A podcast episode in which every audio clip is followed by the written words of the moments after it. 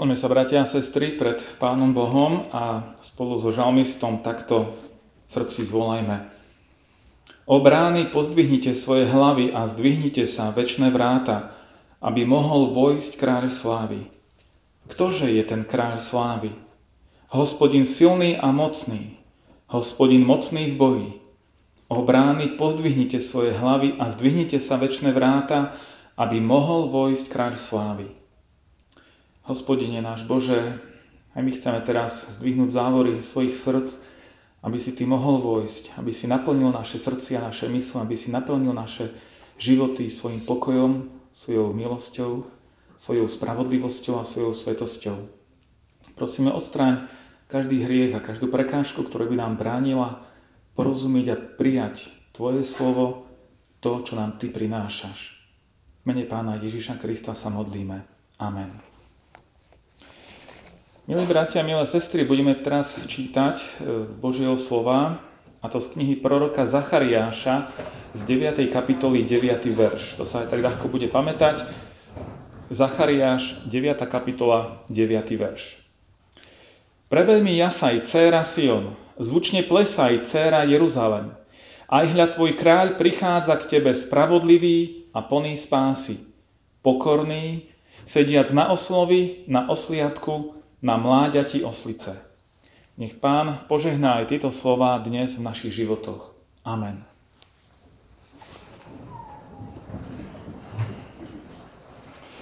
Milí bratia a sestry, asi všetci už vieme, možno počítame na rukách, že dnešnou nedeľou začína advent.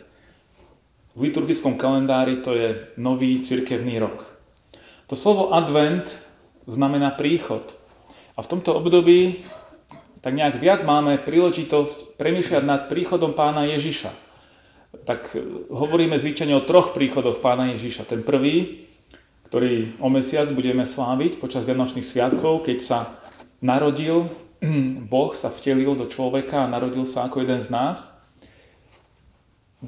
Ten príchod, ktorý obyčajne nazývame ako druhý, ale v tejto pomôcke je to vlastne tretí, je ten príchod, ktorý očakávame raz na konci vekov, že príde Pán Ježiš ako Pán pánov a kráľ kráľov. No a ten taký doplnený druhý, alebo ten medzi tými dvomi príchodmi, to je ktorý príchod? Kam? Kedy? To je príchod Pána Ježiša do nášho života, do nášho srdca. Áno, keď, keď svoje srdcia otvoríme Pánu Bohu skrze Ježiša Krista, aby On vstúpil do nášho života, aby nás naplnil svojou prítomnosťou, aby nás premenil svojou milosťou. Toto proroctvo z knihy proroka Zachariáša, ktoré sme čítali, sa týka ktorého z tých troch príchodov? Áno, nesmelo šepkáte, ale nebojte sa dobre, viete, ste už dostatočne znali Biblie mnohí. Týka sa toho prvého príchodu pána Ježiša. Nemáme tu ten obraz toho milého bábetka v jasliach, Betleheme, ale týka sa toho prvého príchodu, keď Pán Ježiš vstupoval do Jeruzalema, čo si pripomíname na kvetnú nedeľu, keď ho vítali Dávi v Jeruzaleme, keď prichádzal na osliadku a vstupoval do Jeruzalema. A vieme, čo potom nasledovalo. Ten tzv. Veľký týždeň, kedy bol mučený, ukrižovaný. A všetko to vyvrcholilo potom jeho vzkriesení. Mohli by sme, keď čítame toto proroctvo, si povedať, no tak to sa už splnilo, fajn, odfajkneme, život ide ďalej. Čo s tým? Alebo možno by sme mohli povedať, že no tak asi by sa to hodilo viac čítať e, potom niekedy na jar, v marci, keď bude Veľká noc, keďže sa to týka toho. A keďže tá myšlienka príchodu, že Ježiš prichádza, Mesiáš prichádza, tu je silno prítomná, tak si tú myšlienku môžeme aj dnes pripomenúť a premýšľať, čo tento jeho prvý príchod znamenal, aké dôsledky má alebo môže mať aj pre náš život dnes. Tá výzva z proroka Zachariáša, preveľmi jasaj cera Sion a tak ďalej, je proroctvom o Mesiášovi, inými slovami o človeku, ktorého si vyvolil Boh, aby nastolil Božie kráľovstvo vo svojom ľude.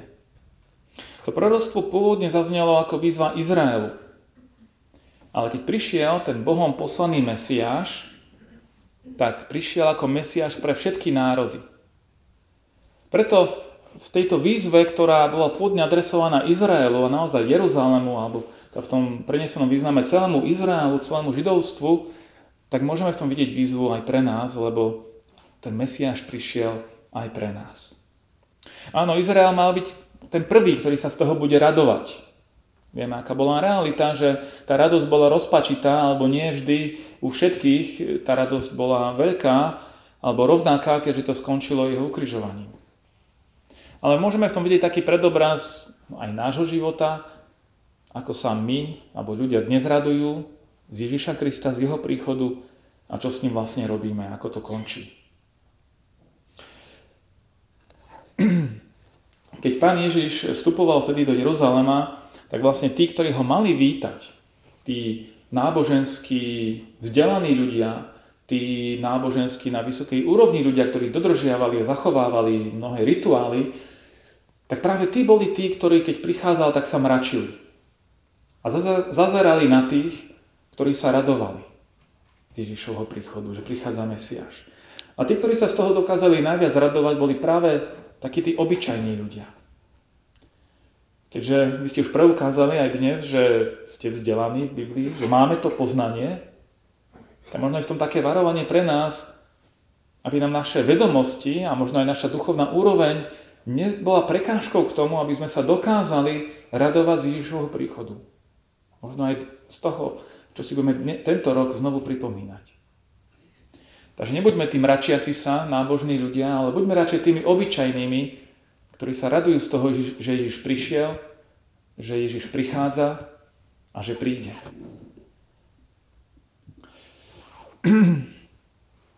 Čiže toto proroctvo je stále aktuálne nielen v tom, že môžeme vedieť, že sa naplnilo a teda tým pozbudzuje našu vieru, že to, čo Boh hovorí a predpovedá skrze proroku, že to sa naozaj naplňa, ale môže byť v tom pozbudenie aj pre nás, že si znovu uvedomíme, kto je tým Mesiášom, ktorý prichádza a čo nám vlastne prináša. A to prvé, čo nám tu udrie do očí v tejto výzve, v tomto proroctve, je tá výzva. Výzva k Božiemu ľudu. Raduj sa, plesaj. Ten Boží ľud je tu nazývaný ako dcera Sion, ako dcera Jeruzalem. A trošku sa zahrám, že akože rozumiem trochu v hebrejčine, a len akože, ale toľko viem, že je zaujímavé, že ako podstatné meno Izrael, tak aj Jeruzalem sú ženského rodu. V Slovenčine to stráca sa tento význam, možno ten význam zachova, je zachovaný pri cirkvi, pretože cirkev je gramaticky ženského rodu. A tak ten obraz Krista ako ženích a cirkvi ako nevesty nám príde celkom vhodný. A ten istý obraz, ten vzťah muža a jeho milej, alebo chcete Boha a jeho ľudu Izraela, to je ten istý obraz, pretože gramaticky Izrael je tiež v hebrejčine ženského rodu. Takže ten, ten obraz, keď tu sa hovorí, že prichádza kráľ k tebe, dcera Sion, dcera Jeruzalem, tak keď si to uvedomíme, ako to znie v hebrejčine, gramaticky, že tam je naznačený medzi riadkami ten vzťah, aký je medzi mužom, ktorý prichádza ako záchranca k svojej milej, tak je to nový rozmer, ktorý si uvedomíme, novú hĺbku aj v tomto proroctve a novú radosť, ktorú v tom môžeme objaviť. Pretože vieme, aká je radosť, keď prichádza záchranca kráľ e, k svojej neveste. Takže toto je ten obraz. Sion, Jeruzalem. Sion, jeden z vrchov alebo z kopcov, ktoré sú v Jeruzaleme, na ktorom bol postavený Jeruzalemský chrám, a potom aj celý Jeruzalém sú to vlastne symbolom celého Izraela, celého Božieho ľudu. A ako som už naznačil, v tom prenesenom význame v tom môžeme vidieť obraz aj toho dnešného Božieho ľudu, teda cirkvi. Keď v dávnych dobách králi dobíjali krajiny a mestá a vstupovali do podmanených miest, tak čo sa dialo s obyvateľstvom? V akej situácii sa ocitali ženy konkrétne v tej, v tej, v tej chvíli? Boli veľmi ohrozené. Nechcem to rozhľadať do detajlov, ale v podstate do dnešnej doby sa to deje, že tí najzraniteľnejší, tie najzraniteľnejšie vrstvy obyvateľstva veľmi trpia, keď prichádzajú dobyvačné armády. Deje sa mnohé násilie. Ale tu je výzva. Raduj sa. Raduj sa, vrch Sion. E, preveľmi jasaj, dcera Sion. Zvučne plesaj, dcera Jeruzalem, hovorí Božie slovo. Pretože to, že prichádza kráľ, tvoj kráľ prichádza k tebe, je dôvodom na radosť. Nie na strach, nie dôvod, aby si sa schovávala, aby si utekala, ale dôvodom na radostné privítanie a na radosť. Nemusíš sa báť. Preveľmi jasaj a zvučne plesaj. A to je výzva k takej, k akej radosti? Tak, hm, trošku sa usmeniem, teším sa. Hej, preveľmi jasaj, zvučne plesaj. Tak to je, ak by som to mal prirovnať, tak skôr tá radosť e, je ako po finálovom výťaznom zápase na hokeji, ako možno nejaký taký decentný potlesk po peknom koncerte v Dome umenia. Preveľmi jasaj, zvučne jasaj. Veľká radosť, ktorú môže prejavovať a mať Boží ľud z toho, že prichádza Mesiáš, že prichádza Spasiteľ. A tak tá otázka pre nás je, že kde chceme zostať my stáť, keď prichádza tento Mesiáš. Chceme zostať stať bokom, alebo chceme byť v, tom, v tej mase tých, ktorí sa radujú, ktorí sa tešia. Kto je tento Mesiáš? Aký to je Mesiáš, aby sme sa z neho vôbec radovali? To slovo Mesiáš, to je z hebrejského e, slova, e, Masíach a znamená pomazaný. V preklade do grečtiny Christos, teda Kristus. Či použijeme slovo Mesiáš, Kristus alebo pomazaný, tak má to ten istý význam. V slovenčine teda pomazaný. A je to preto, že v tých dávnych dobách, keď niekto bol vybraný na nejakú zvláštnu úlohu, výnimočnú úlohu, ako boli kňazi, proroci alebo aj králi, tak boli do tejto úlohy, do tohto úradu alebo poslania vybraní tým, že boli pomazaní olejom. A preto ten pojem pomazaný.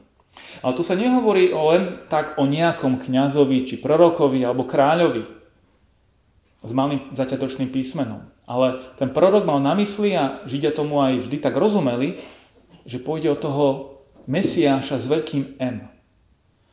O toho, ktorého si vybral Boh ako konečného záchrancu, ako konečného kráľa a vládcu, ktorý nastolí Božie kráľovstvo vo svojom ľude. Je pravda, že Židia aj v tej dobe, kedy prišiel pán Ježiš, si to predstavovali tak veľmi politicky, konkrétne, že v danej dobe vyženú Rimanov a tak ďalej, ako nejakého politického vodcu, a keď Ježiš sa prejavil ako duchovný vodca, tak bolo z toho isté sklamanie a rozčarovanie. Na druhej strane, dobre, že sa tak stalo, lebo, lebo v tom jeho požehnaní, v tom jeho príchode sme zahrnutými všetci. Všetky národy, všetkých čias. Ale hľad, tvoj kráľ prichádza k tebe. To je to prvé, čo sa tu dozvedáme o tomto Mesiášovi, o tomto kráľovi. Je to Koho kráľ? Tvoj. Ku komu prichádza? K tebe. Uvedome si tieto slova a aby sme si to vedeli živo predstaviť, skúsim také prirovnanie. Predstavte si, že prichádza tvoj prezident k tebe. Alebo tvoj premiér tebe. Možno, že pri tej predstave, možno pri jednej alebo pri druhej sa niektorí tak vnútorne otrasiete, možno pri obidvoch sa otrasiete, ale aspoň si tým uvedomíme, čo to znamená, aké je to silné. Čo to znamená mať radosť z jeho príchodu a z toho, keď sa človek raduje, že áno, ten môj prichádza. Ten môj, od ktorého niečo očakávam, ktorý spravuje môj život, našu krajinu. To je ten význam. Tvoj kráľ k tebe prichádza. A ak možno pri našich mocných máme niekedy pri najmenšom rozpaky alebo sklamanie, tak aký je náš postoj pri tom mocnom, jedinom Mesiášovi, Ježišovi Kristovi, keď On prichádza? Tiež sú naše pocity z Neho také rozpačité, alebo, alebo sa stras, otrasieme z toho, že, že, že čo to znamená, že On by mal prísť ku mne? On je môjim kráľom? Skúsme domyslieť túto myšlienku do, do svojho života, čo to znamená. Prichádza spravodlivý a plný spásy, pokorný. Takto je charakterizovaný týmito tromi prídavnými menami tento Mesiáš, ktorý prišiel, ktorý prichádza, ktorý príde, Pán Ježiš Kristus. Spravodlivosť, záchrana, pokora. Alebo skôr nespravodlivosť, pohroma a pícha. čo charakterizuje našich mocných, mocných tohto sveta. Nie je to vôbec samozrejme, akým je ten Boží Mesiáš. Viete, tie, v každej dobe tí králi, tí vladári, to, to veľmi často boli ľudia, ktorí boli aj krutí, nespravodliví.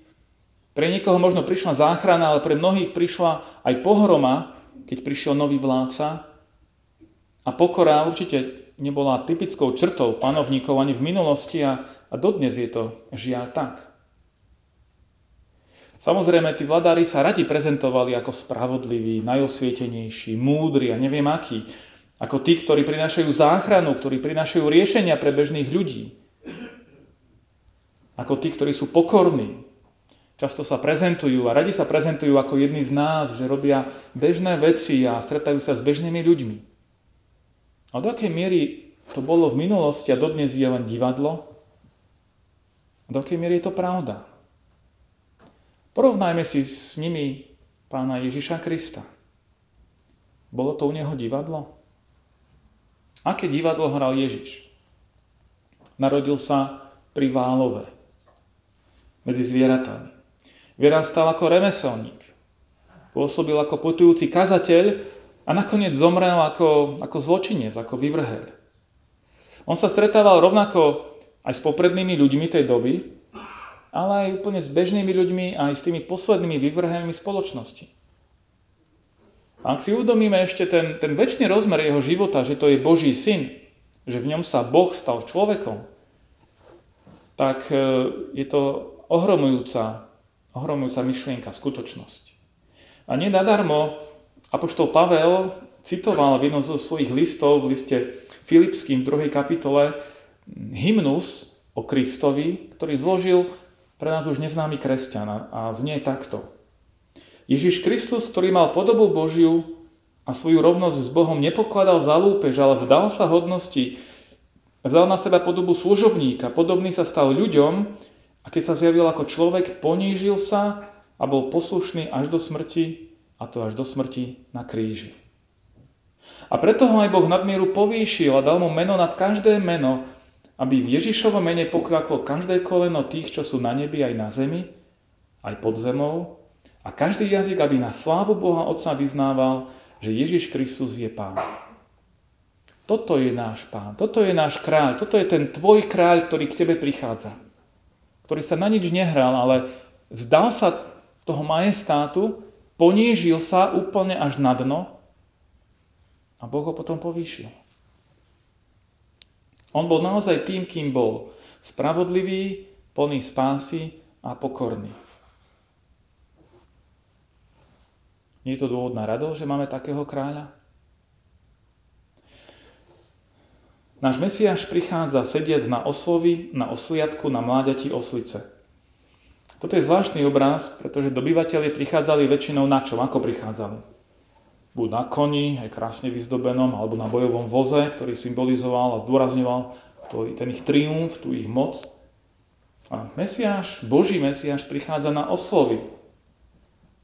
Pripomeniem tú židovskú legendu, možno niektorí to ešte nepoznáte, že podľa židovskej legendy tak očakávali, že keď Mesiáš príde na koni, bude to znamenať, že Izrael je hoden toho Mesiáša, že, že Izrael je, je spravodlivý ľud, že žije tak, ako sa to Bohu páči.